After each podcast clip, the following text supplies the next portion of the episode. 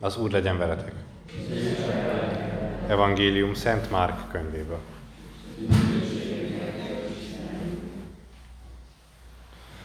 Abban az időben, amikor Jézus útnak indult, oda sietett hozzá valaki, térdre borult előtte, és úgy kérdezte, jó mester, mit tegyek, hogy elnyerjem az örök életet? Jézus megkérdezte, miért mondasz engem jónak? Senki sem jó, csak az Isten. Ismered a parancsokat, ne ölj, ne törj házasságot, ne lopj, ne tanúskodj hamisan, ne csaj, tiszteld apádat és anyádat. Ekkor az így válaszolt, Mester, ezeket mind megtartottam korai fiúságomtól fogva. Jézus ránézett és megkedvelte. Azt mondta neki, valami hiányzik még belőled. Menj, add el, amit van, oszd szét a szegények között, és így kincsed lesz az égben. Aztán gyere, és kövess engem. Ennek halatára ő elszomorodott, és leverten távozott, mert nagy vagyona volt. Jézus ekkor körülnézett, és így szólt tanítványaihoz.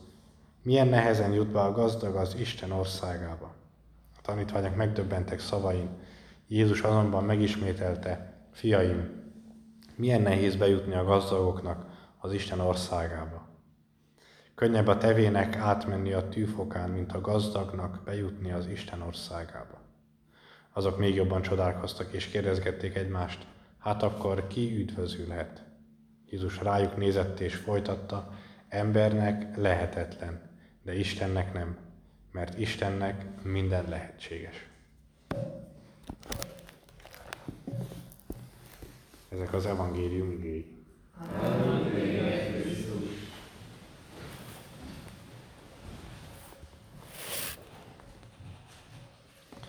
Az evangélium második részében, amikor Jézus és a tanítványok közötti párbeszédet hallgatjuk, akkor a fő motivum az a csodálkozás. A tanítványok nem értik egész egyszerűen, hogy csodálkoznak azon, hogy mi köze egymásnak a gazdagsághoz, mi köze egymáshoz a gazdagságnak és az üdvösségnek. Mert hogy a bűnnek meg az üdvösségnek mi köze egymáshoz, azt értjük. Van mondjuk csak egy példát mondtam. Vagy nem tudom, az alázatosságnak, meg az üdvös, vagy a szeretetnek, meg az üdvösségnek, vagy a, vagy a amiket itt Jézus az előbb felsorol, ne ölj, ne tör házasságot, stb. De a gazdagságnak,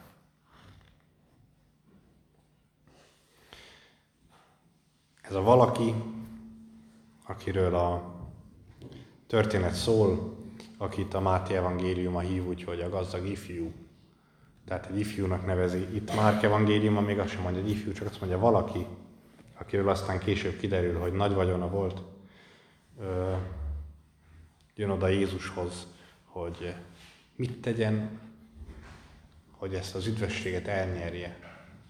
Mit tegyen, hogy az élete még teljesebb legyen. Mit tegyen, hogy eljusson egy nagyobb boldogságra, egy nagyobb teljességre. Mert valószínűleg, hogy érzi ugyanazt, amit aztán Jézus is kimond később, amikor már egy kicsit váltottak pár szót, beszélgettek, valami még hiányzik belőled. Valószínűleg ő is érzi ezt, és ezért jön oda. Valami még hiányzik belőled. És akkor kéri meg őt Jézus, hogy adja el mindenét. És akkor kövesse őt így. De mi még nem adtuk el mindenünket. Hanem van magánvagyonunk, vagy valamennyi pénzünk, ingatlanjaink, vagy akármi, ahol lakunk, autónk, amivel közlekedünk, és akkor el kell adni mindent? Ez az egyetlen út ahhoz, hogy eljussunk az üdvösségre? Hogyha mi magunk is fel akarjuk tenni ezt a kérdést a Mesternek. Jézus sokszor beszél a szegénységről az evangéliumok tanúsága szerint. Boldogok a szegények, tövék a mennyek országa. Amikor a tanítványok elmennek, kettesével elküldi őket, ne vigyenek magukkal semmit, egyik változat szerint. Még botot se, csak a sarut, amit a lábukra kötnek, de két ruha, ne legyen náluk még részpénzt se tegyenek a zsebeikbe. Teljes szegénységbe küldje el őket. De azt is látjuk, hogy vannak Jézus körül gazdag emberek is, akiktől nem kéri, hogy, legalábbis az evangélium erről nem szól, hogy kérni, hogy mondjanak le a vagyonukról. Ott van például Nikodémus, valószínűleg egy gazdag ember volt. Egy fő ember a, a politikai vezetésnek is tagja. Aztán ott van Arimateai József, aki szintén egy gazdag ember, akinek saját sírboltja van, amit fölajánl, ugye, hogy oda temessék Jézust, és valószínűleg befolyásos ember, hiszen maga megy Pilátushoz, hogy elkérje a holttestet, hogy ne maradjon fel a nagy ünnepre. Vagy ott van például Márta, és Mária, és Lázár, ismerjük ezt a három testvért, Jeruzsálem mellett laknak, akikhez Jézus, akiknél Jézus gyakran vendégeskedik, és valószínűleg, hogy a Lázárral különösen is baráti kapcsolatban állt Jézus, hiszen el, elsírja magát, amikor megtudja, hogy meghal. Ez az egyik, vagy talán az egyetlen, amikor említi a, az, az evangélium, hogy Jézus sír Lázár halála miatt. És tőlük sem kéri, hogy hagyják itt mindenüket, és menjenek, és úgy kövessék őt. Adják el a házat, ahol laknak, meg mindenüket. És osszák szét a szegények között a pénzt, amit érte kapnak. Szóval mind a kettő. Mind a kettő van. Ami, amivel aztán az derül ki számunkra, hogy, hogy Jézus számára nem a szegénység hmm, az egyetlen útja az üdvösségnek, most akkor nevezzük mi is így az üdvösségnek, hogy nem a, nem a teljes vagyontalanság, nem a ilyen értelemben vett anyagi szegénység az, ami, ami üdvözít bennünket. Mint ahogy nem is a gazdagság, amire aztán itt Jézus beszél is, hogy milyen nehéz a gazdagoknak bejutni a mennyek országába, és milyen sokan vannak így, akik talán nem is ilyen nem is a lelkük üdvösségére gondolnak közvetlenül, de mégis megpróbálják ugye megteremteni maguknak az anyagi biztonságot. Biztonságot, anyagi biztonságot, és talán nem csak az anyagi biztonságot remélik attól, hanem remélnek attól másfajta biztos, érzelmi biztonságot, onnan már meg csak egy fél lépés a lelki nyugalom, vagy nem tudom, a, a léleknek valamiféle biztonsága hogy a lélek az nem hal meg, hanem örökké élhet esetleg. Szóval a gazdagság az nem üdvözít bennünket. És úgy látjuk, hogy a szegénység sem, hát Jézus nem mindenkit hív erre a vagyontalanságra. Akkor micsoda? Hol van a kettő között a, a megoldás? Jézus ránézett erre a gazdag ifjúra, vagy erre a valakire, és belelátott, és látott rajta valamit, amit megkedvelt rajta.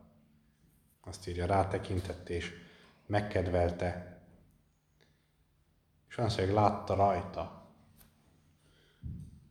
Mert néha van ez így, hogy az ember valami többet lát másokon, hogy hol van az ő szíve igazából. Látta rajta, hogy honnan reméli ő az igazi üdvösségét, honnan reméli ő az igazi megváltását. Valószínű, hogy Jézus azokat hívja a teljes szegénységre, a vagyontalanságra, akiket a vagyonuk megkötöz, akik nem tudnak nem tudják függetleníteni magukat a pénztől, nem tudják függetleníteni, függetleníteni magukat a vagyonuktól, Nem a gazdagság vagy a szegénység az, ami üdvözít bennünket, hanem a szabadság. Kettő között. A szabadságnak az útja. Hogyha én meg tudok maradni a szabadságnak az útján, legyen bár több milliárd forintom, nagy cégeim, ingatlanjaim, amikkel egyébként tehetek jót? Miért ne tehetnék jót a vagyonommal? Rengetegen vannak, akik adakoznak, akik munkahelyeket tartanak fenn másoknak, akik segítenek másokat, az a pénz önmagában az nem valami gonoszság. De hogyha hozzá kötődik a lelkem, hogyha hozzá kötődnek az érzelmeim, hogyha hozzá kötődik akármilyen reménységem az örök üdvösségem szempontjából, akkor legjobb, ha megszabadulok tőle. Legjobb, hogyha tényleg szétoztam a szegényeknek, csináljanak vele, amit akarnak, csak, csak engem ne zavarjon. Csak engem ne befolyásoljon. De hogyha tudok szabad lenni azzal együtt is, akkor miért ne használjam? Azt is az Isten adta. Imádkozzunk ma ezért, és kérjük az Istent, hogy segítsen nekünk megtalálni, megismerni magunkat egyre inkább ebből a szempontból is, az anyagiakhoz való ö, érzelmeink, viszonyunk, kötődésünk szempontjából lássuk magunkat reálisan, alázatosan, reálisan.